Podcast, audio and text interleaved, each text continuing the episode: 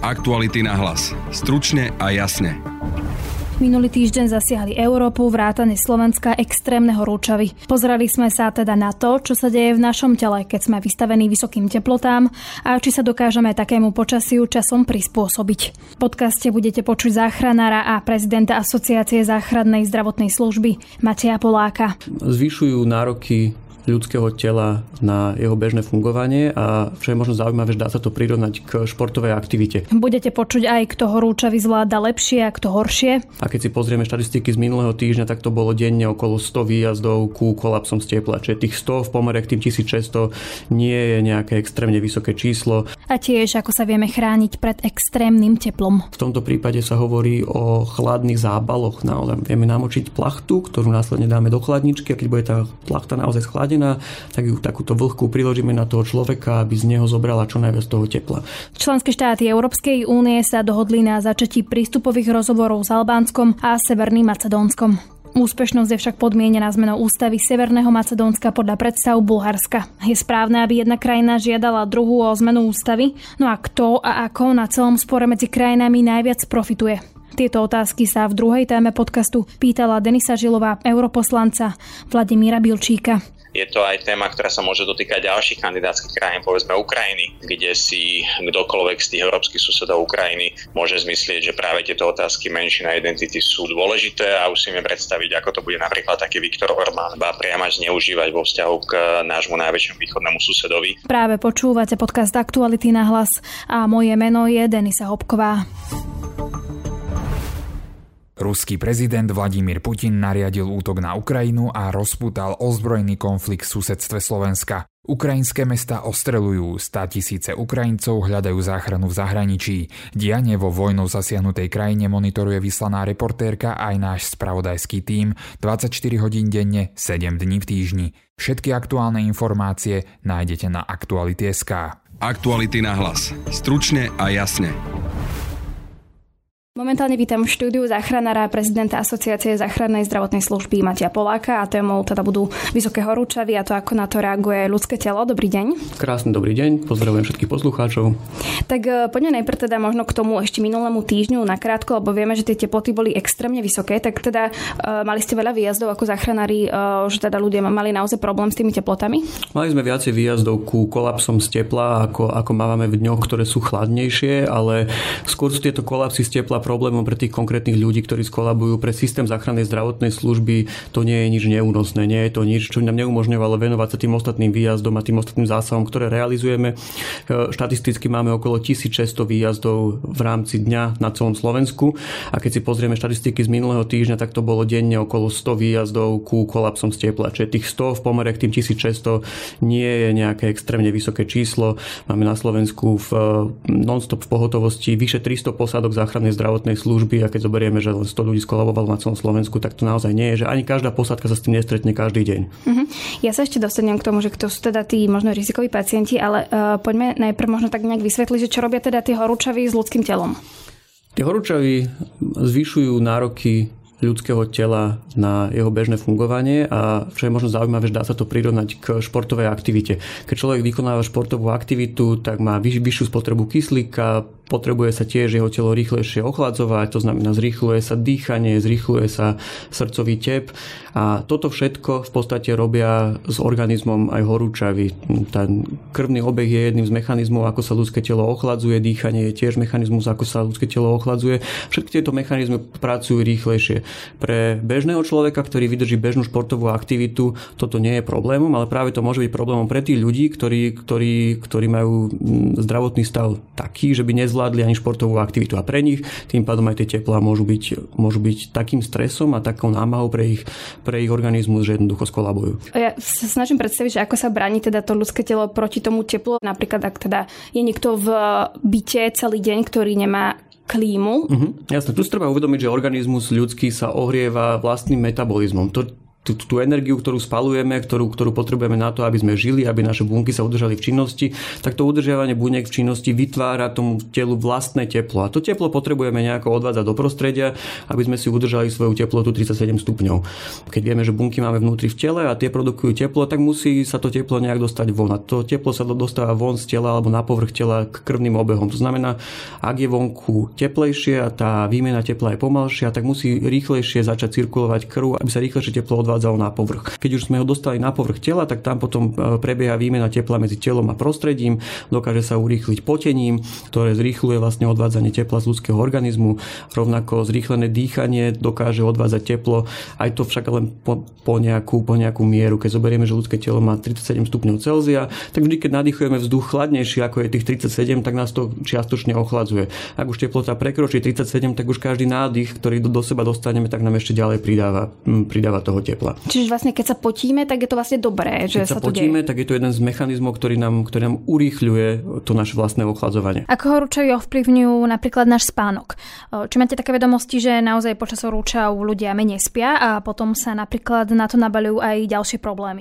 Určite má teplo ako také vplyv aj na psychiku človeka. Ja by som sa začal tým. Teraz um, vyšiel pred pár dňami jeden veľmi dobrý článok na Slovensku od pani Denisy Koleničovej, ktorý sa venoval práve uh, vplyvu tepla na duševné zdravie, ktorá zozbierala najnovšie výskumy e, z celého sveta. A ukazuje sa napríklad, že vlna horúčav je spojená s nárastom depresie u ľudí. Čiže má to vplyv na, na psychiku formou zvýšenia depresie. Uh, úzkosť sa zvyšuje u ľudí, keď je, keď je teplo. To, to sú dáta, ktoré sú jednoducho dokázané na celom svete, že to takto funguje. Dokonca sa ukázala závislosť medzi každodennou vysokou teplotou a mierou pokusov o samovražd. To znamená, že tie pokusy o samovraždu stúpajú pri, pri teplách. Ďalej napríklad uh, na psychiku to funguje tak, že niektoré lieky, ktoré sa používajú na liečbu psychiatrických ochorení môžu byť e, vplyvom tepla menej účinné. To znamená, ľudia, ktorí majú problém so psychikou a berú lieky, tak účinnosť ich liekov môže byť znížená. Ďalej niektoré lieky na psychiku napríklad potlačajú smet, ľudia, ktorí užívajú lieky na psychiku nemusia cítiť smet a, a sa môže u nich prehlbiť ešte dehydratácia, ktorá u bežného človeka by sa, by sa nestala. Dokonca sa ukazuje, že e, stres spôsobený teplom znižuje kognitívne funkcie človeka. To znamená, človek e, rozmýšľa ťažšie a rozmýšľa horšie, keď je vystavený teplu, ako v bežných podmienkach. Opäť to bolo ukázané na, na, na štúdiách, kde porovnávali študentov v miestnostiach, ktoré boli klimatizované a, a neklimatizované. Dokonca sa ukazuje, že extrémne horúčavy sú spojené aj s nárastom e, násilných trestných činov. To znamená, zvyšuje sa agresivita človeka a to teplo naozaj vplýva na človeka negatívne, keď, keď prekročí tú mieru, na ktorú je človek zvyknutý a na ktorú dokáže jeho organizmus zvládať. Rozhodne teda na psychiku to vplyv má a tie vplyvy, na ktoré ste sa pýtali ako prvé, to znamená, že ako sa nám spí, to sú naozaj len tie najmenej závažné, ale áno, pochopiteľne. Aj sa nám, aj sa nám horšie spí, možno sa, sa nám horšie oddychuje, keď, je, keď, keď sú tieto extrémne horúčavy. A zase závisí od toho, kto ako to teplo zvláda a sú, sú niektoré rizikové kategórie ľudí, ktoré možno to teplo zvládajú horšie. No môžeme si povedať presne tie rizikové skupiny. Prvou takou závažnou rizikovou skupinou alebo relatívne početnou sú deti. Jednoducho deti ešte nemajú natoľko vybudované tie termoregulačné mm, mechanizmy ako dospelí ľudia. Povrch ich tela v pomere k ich hmotnosti je ďaleko väčší ako u dospelého človeka, čiže oni naozaj sa rýchlejšie ohrievajú, e, rýchlejšie sa, sa prehrejú. Rovnako sú to seniory, ktorí opäť už majú dekompenzované niektoré tieto, tieto ochranné mechanizmy proti teplote a dokonca je u nich často znížené vnímanie pocitu smedu, znížené vnímanie pocitu prehriatia, čiže deti a starší ľudia sú také tie naj, najrozšírenejšie rizikové skupiny aj v prípade, že sú zdraví. Potom máme rizikovú skupinu dospelých zdravých ľudí, ktorí ale potrebujú pracovať v tom teple. To znamená, ich telo okrem toho, že sa musí ochladzovať, je ešte vystavené tomu, že musí vykonávať nejakú fyzickú aktivitu, čisto športovci alebo pracovníci, ktorí musia v, v tých horúčavách naozaj pracovať vonku na priamom slnku, čiže to je ďalšia riziková skupina. Potom sú to pacienti, ktorí, alebo sú už ľudia, ktorí nie sú zdraví, preto ich volám pacienti, čiže to pacienti, ktorí, sú, ktorí trpia dehydratáciou, ktorí majú kardiovaskulárne ochorenia, neurologické ochorenia, imobilní pacienti. E, obezita zásadne prispieva k schopnosti organizmu sa e, vyrovnávať s vysokými teplotami. A potom sú to ľudia, ktorí, alebo pacienti, ktorí užívajú niektoré konkrétne lieky, tam patria beta-blokátory, diuretika, to sú v podstate lieky, ktoré, ktoré užívajú mnohé osoby na kardiovaskulárne ochorenia a tieto lieky priamo dokážu zhoršovať schopnosť organizmu vysporiadúvať sa s extrémnymi teplotami. Mm-hmm. Čiže čo sa potom teda stane, e, ak ten človek napríklad je vo vysokých horúčavách? Či, či sa teda telo prehreje, alebo čo si máme teda predstaviť, že sa mm-hmm. potom deje? Presne tak, je, dochádza k prehrievaniu organizmu, zvyšuje sa telesná teplota človeka na tých ideálnych do 37 stupňov, to znamená, ideme vyššie a vyššie.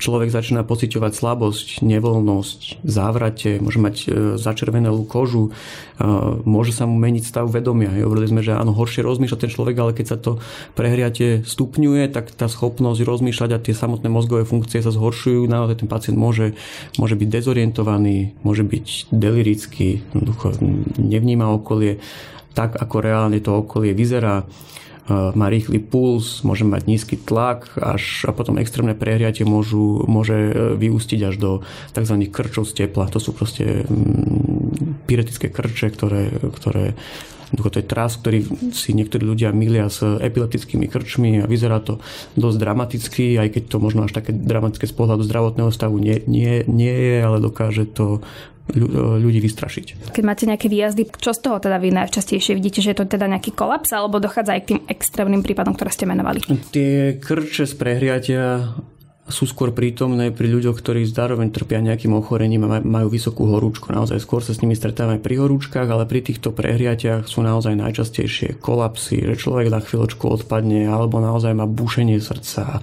má závraty, má nevoľnosť. Mnohí si to milia s infarktom, jednoducho boja sa, že prečo im tak buší srdce, prečo ich to bolí, prečo, prečo sú malátni, prečo majú závraty. Takže väčšinou sú to takéto diagnózy, ktoré riešime a naozaj akože extrémnym prípadom je to odpadnutie alebo kolaps, kolaps tepla. Vedci sa zhodujú na tom, že extrémne teploty budú čoraz bežnejšie a musíme s nimi teda rátať. Keď si teda predstavíme, koľko stupňov musí byť, aby sme si povedali, že toto je pre nás teda naozaj e, rizikové, nebezpečné, mali by sme si dať pozor. Všetko závisí od toho, ako dlho v tej teplote budeme. Človek dokáže vydržať aj v 80, aj v 100 stupňoch Celzia. Jednoducho chodíme do suchej sauny, kde, kde je tých 100 stupňov Celzia a ľudia, ktorí sú zdraví a trénovaní, to vydržia a vydržia tam niektorí aj desiatky minút. Sú majstrovstvá sveta v saunovaní, kde tam ľudia vydržia niekoľko hodín tejto saune. Čiže aj v extrémnych teplotách dokáže človek vydržať, ak je zdravý a ak jeho telo toto zvláda. Preto povedať, že v akej teplote vydržíme ešte, zase bude otázka, že ako dlho v nej vydržíme a čo budeme robiť na to, aby sme v nej vydržali. Sú nejaké také hranice, teploty a to je napríklad tých 37 stupňov, o ktorých sme hovorili, odkedy už ten vdychovaný vzduch nás neochladzuje, ale už nás ďalej zohrieva. Hej. To je jedna, jedna hranica. Potom sa napríklad hovorí o hranici 75-percentnej vlhkosti vo vzduchu, odkedy už je neefektívne potenie. Čiže sú takéto hranice, ktoré keď prekročíme, tak postupne všetky tie kompenzačné mechanizmy, ktoré naše telo má vybudované za tie 10 tisíce rokov, tak prestávajú byť účinné a vtedy naozaj už je na nás, aby sme robili aktívne intervencie a tým horúčom vám sa bránili. Ďalšou vecou je ehm, fyziologická adaptácia a to je to, že naše telo sa dokáže prispôsobiť tej zmene počasia aj tým vysokým teplotám. Existuje napríklad francúzsky výskum z roku 2016, ktorý skúmal, ako rýchle sa ľudia adaptujú na zvýšené teploty a prišli k záveru, že väčšina mechanizmov, 75 až 80 všetkých našich mechanizmov sa dokáže prispôsobiť tým vyšším teplotám do 6 dní. To znamená, ak sme 6 dní vystavení vysokým teplotám, tak napríklad sa nám e, zníži srdcová frekvencia, zvýši sa nám objem plazmy, e, už sa nám zvýši vnímanie tepelnej pohody napriek tomu, že vonku sú tie horúčavy, e, stupne nám miera potenia, stupne nám miera schopnosti vykonávať fyzickú aktivitu. Znamená, telo sa prispôsobí do tých 6 dní. Žiaľ, väčšina ľudí, ktorá napríklad je vystavená extrémnym teplám na dovolenkách, tak ide na, na dovolenku na 7 dní a akorát keď ich telo sa prispôsobí, tak väčšinou z týchto teplých krajín už idú preč. Myslím si, že aj keby my sme boli ako, ako Slovensko vystavené dlhodobo týmto horúčavom, tak dôjde k istej adaptácii ľudí na tieto vysoké teploty. Problémom je, že u nás tie teploty vysoké prichádzajú nie pravidelne a neprichádzajú na tak dlhú dobu, aby sme sa im dokázali adaptovať zatiaľ. Čiže sa budeme vedieť aj my časom prispôsobiť tým teplotám, že to teoreticky zvládneme. Áno, ak by tieto horúčavy, ktoré tu máme dnes, trvali 2-3 týždne, tak verím tomu, že aj tá miera výjazdov ku kolapsom e, z tepla bude nižšia na ten tretí týždeň, než je,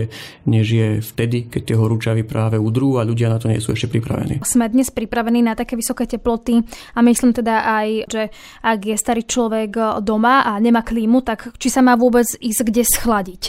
Či sú na to teda mesta a obce pripravené na, na takéto extrémne horúčavy.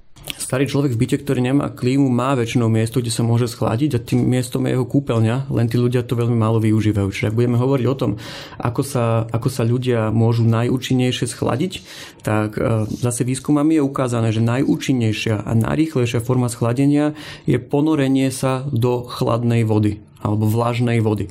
Úplne najrýchlejšie chladí voda v rozmedzi 1 až 5 stupňov Celzia, čo samozrejme nikomu nechceme odporúčiť, aby sa ponáral do ľadovej vody.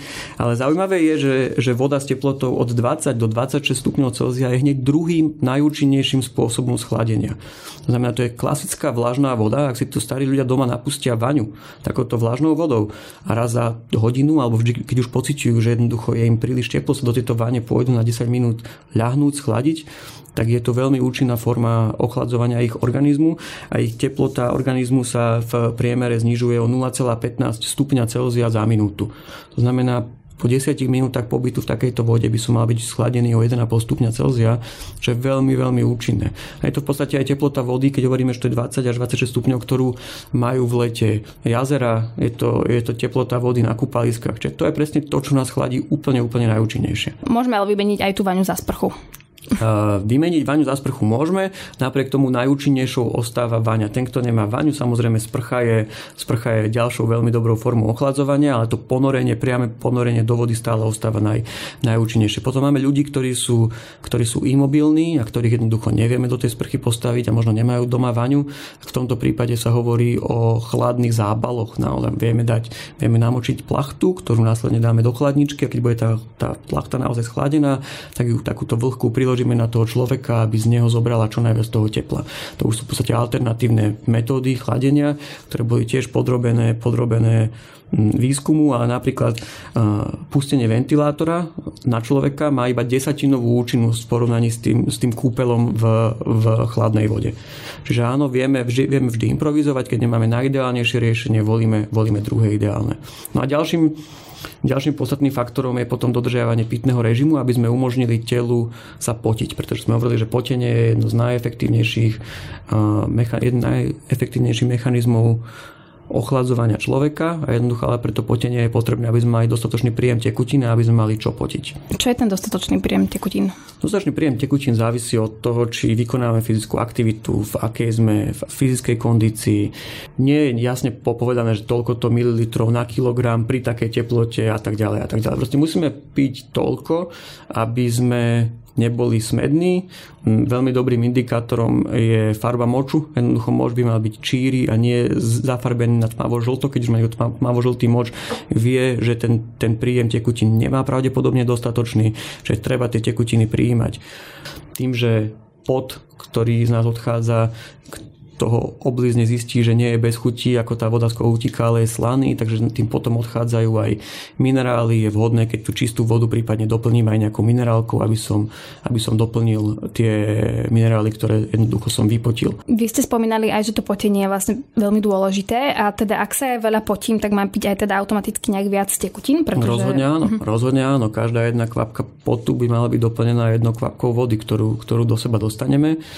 Mm, trošku problémom je, že keď už človek je naozaj dehydrovaný, tak v niektorej fáze tej dehydratácie on keby prestane pociťovať smet v takej miere, ako keď pije dostatočne. A je to ešte obzvlášť u, u detí a u starších ľudí, ktorí ten smet nemusia vnímať. Deti, pretože sa venujú nejakej hre, starší ľudia, pretože už ich organizmus natoľko na ten smet e, neupozorňuje, tak u týchto ľudí je extra dôležité naozaj piť aj vtedy, keď si to organizmus možno priamo nepýta tým smedom. Hej. A keď sa pýtate, že koľko, tak naozaj vypiť 3-4 litre tekutín v teple za takýto deň je to úplné minimum. Hej. A keď hovorím o tekutinách, tak nehovorím o tekutinách, ktoré, ktoré nám spôsobujú ďalej diurézu, to znamená zvýšené močenie, čo nehovorím o alkoholických nápojoch, nehovorím o kofeínových nápojoch, o káve, ale hovorím naozaj o vode, ktorú, ktorú do nás dostaneme a tá voda v nás zostane. Ale pre niekoho je veľmi ťažké vypiť toľko vody e, bežne a ja nie ešte počas leta vypiť toho viac. Naozaj systematicky, systematicky to piť a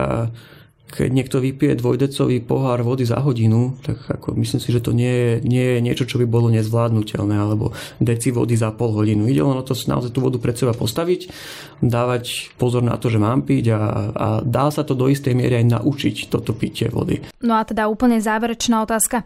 Ja som sa vás už pýtala na to, že či teda mesta a obce sú pripravené na tie vysoké horúčavy, takže či by sa mal podľa vás štát viac uh, zamerať na práve takéto nejaké možnosti pre ľudí, kde sa môžu vyschladiť?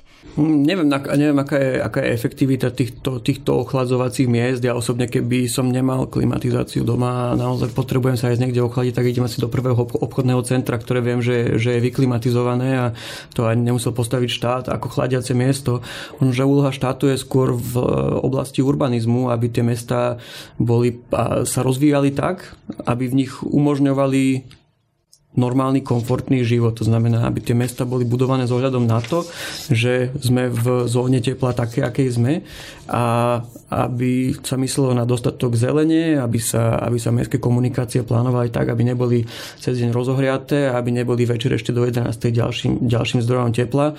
Myslím si, že tu je, tu je skôr úloha štátu a potom je úloha štátu v osvete. Práve aby, aby sme to nemuseli len cez takéto podcasty ľuďom odozdávať informáciu o tom, ako sa schladiť a ako dodržiavať pitný režim, ale myslím si, že práve na toto by mali byť vychovávané a učené aj deti, pretože učíme ich, učíme ich Pythagorovú vetu, ale neučíme ich to, ako sa napiť v horúčave a ako sa schladiť vtedy, keď, keď e, už cítia, že im nie je dobre. Takže myslím si, že tu by, tu by sme mali zabrať ďaleko viac. Ďakujem pekne, toľko záchranára, prezident Asociácie záchrannej zdravotnej služby Matej Polák. Ďakujem za pozvanie a všetkým prajem príjemný zvyšok tohto teplého leta. Aktuality na hlas. Stručne a jasne. Krajiny Západného Balkánu Albánsko a Severné Macedónsko začínajú prístupové rokovania s Európskou úniou. O týchto rokovaniach sa budem rozprávať s europoslancom Vladimírom Bilčikom, ktorý sa dlhodobo venuje Západnému Balkánu. Dobrý deň. Dobrý deň, ďakujem za pozvanie. Pán poslanec, v čom bol problém, že tieto krajiny nemohli už skôr pristúpiť k rokovaniam s Európskou úniou? Tak veľký a dlhový problém sa týkal hlavne Severného Macedónska. Severné Macedónsko je kandidátskou krajinou pre vstup do Európskej únie už dlhé roky. Je to krajina krajina, ktorá vlastne ako prvá v tom regióne Západného Balkánu podpísala stabilizačnú asociačnú dohodu. Dokonca tak urobila ešte predtým, než takúto zmluvu alebo dohodu podpísalo Chorvátsko, pričom Chorvátsko vlastne vstúpilo do Európskej únie v 2013 roku a Severní Macedónci len teraz začínajú rokovanie o svojom vstupe. No a tým hlavným dôvodom sú dlhodobé spory v regióne so susedmi. Dlhé roky e, blokovalo Grécko vlastne tú snahu alebo to úsilie Severného Macedónska o začiatok začiatok tých prístupových rokovaní. Gréci spochybňovali vôbec e, právo severných Macedóncov e, mať e, v tom svojom názve krajiny Macedónsko, pretože sa sporili o to, že historicky to Macedónsko a región Macedónska je súčasťou Grécka. To sa vyriešilo napokon dohodou z Prespy a zmenou názvu krajiny. Severní Macedónci vlastne si zmenili názov vlastnej krajiny a dnes sú Severní Macedónci, alebo sú to, to krajina Severné Macedónsko a toto bolo výsledkom výsledkom dohody s Gréckom, s gréckými politikmi a Gréci vlastne odblokovali to svoje veto. No ale potom do toho prišli krajiny zo západnej časti Európy, zvlášť v 2019 roku Francúzi, Holandiania a Dáni blokovali vlastne začiatok prístupových rokovaní s touto krajinou, pretože povedali, že na to, aby sme začali rokovať s ďalšími krajinami, potrebujeme zmeniť prístup k rozšíreniu, potrebujeme novú metodológiu. Toto sú krajiny, ktoré sú dlhodobo skeptické voči rozšíreniu Európskej únie, takže to sa riešilo pár rokov. Teraz nakoniec do toho došiel veľký spor s Bulharskom a ten spor sa týkal uznania existencie bulharskej menšiny ako súčasť e,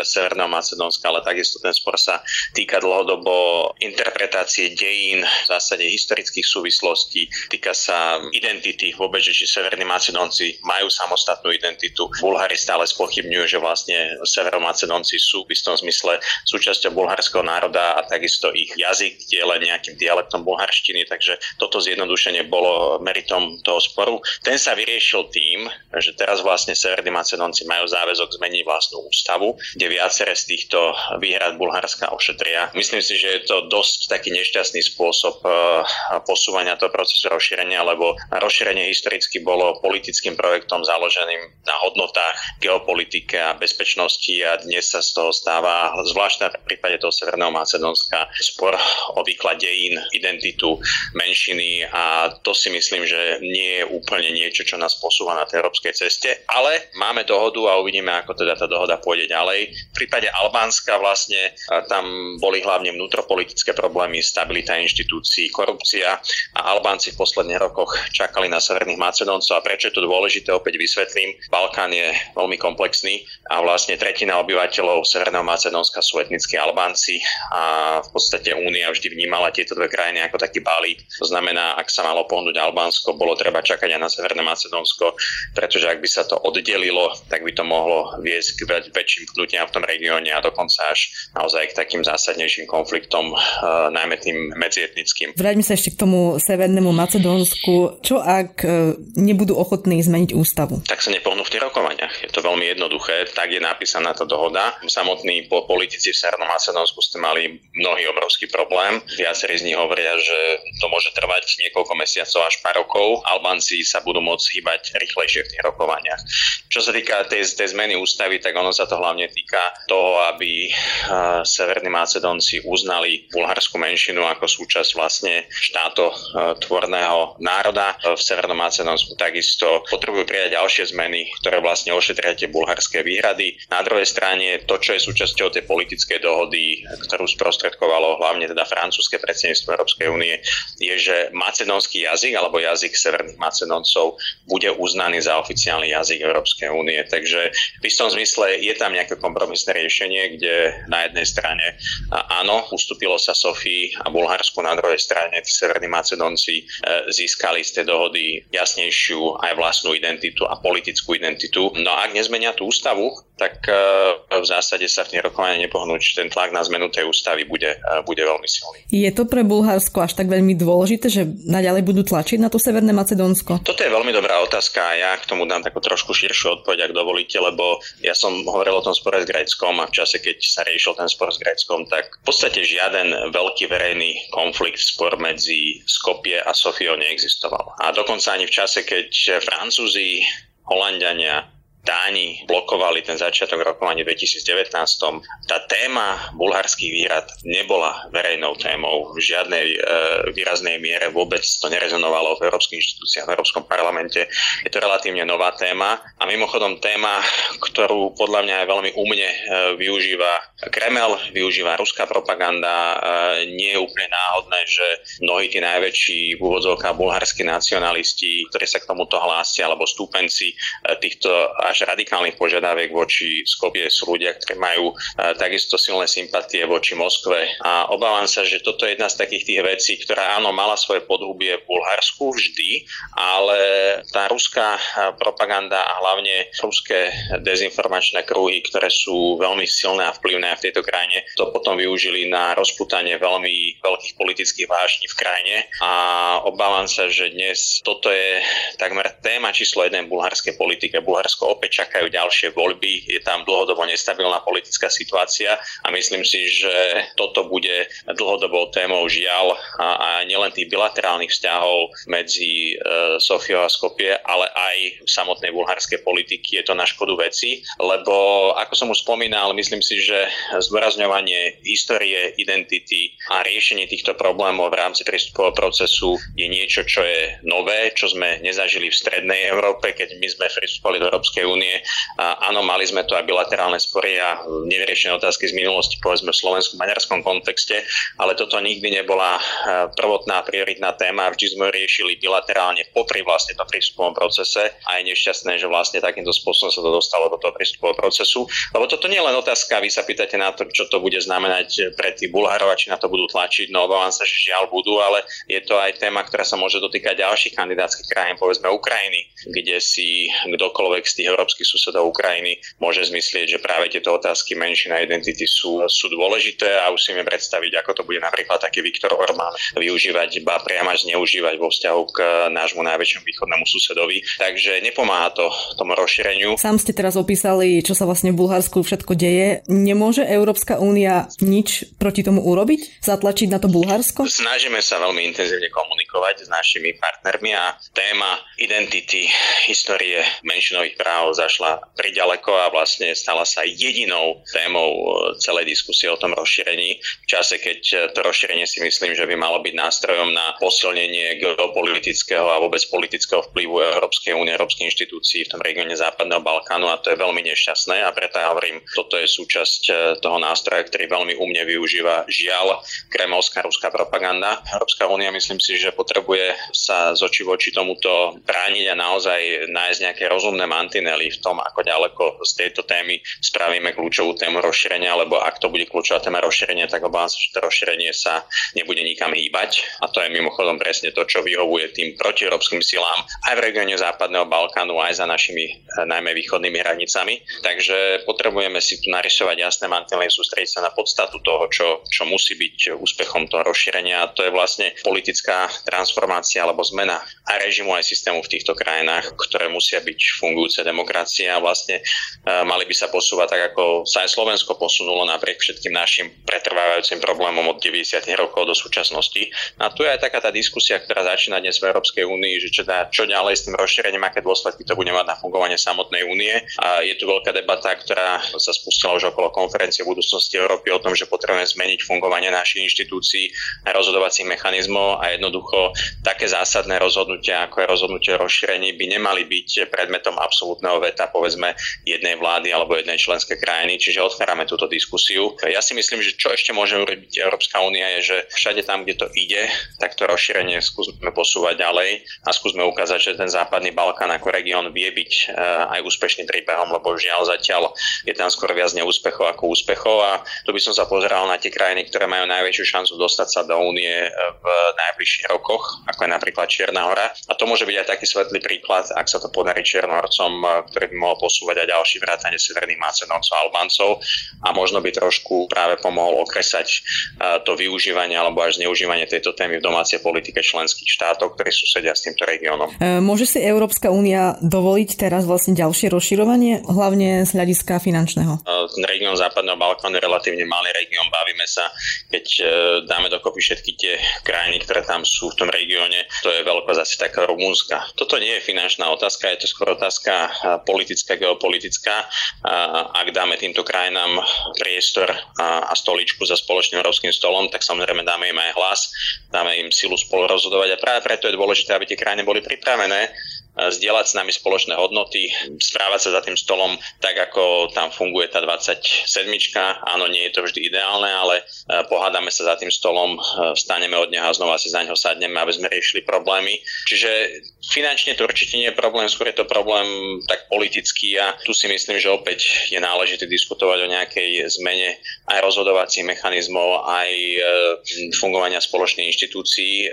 Ja som skalopene presvedčený o tom, že po tom, čo sme stratili jeden veľký členský štát, ako je Spojené kráľovstvo, ktoré nás opustilo, tak e, dnes prijať jednu, dve malé krajiny Západného Balkánu nebude problém ani bez e, podstatnej inštitucionálnej reformy. To znamená, my sme už boli 28, dnes sme 27.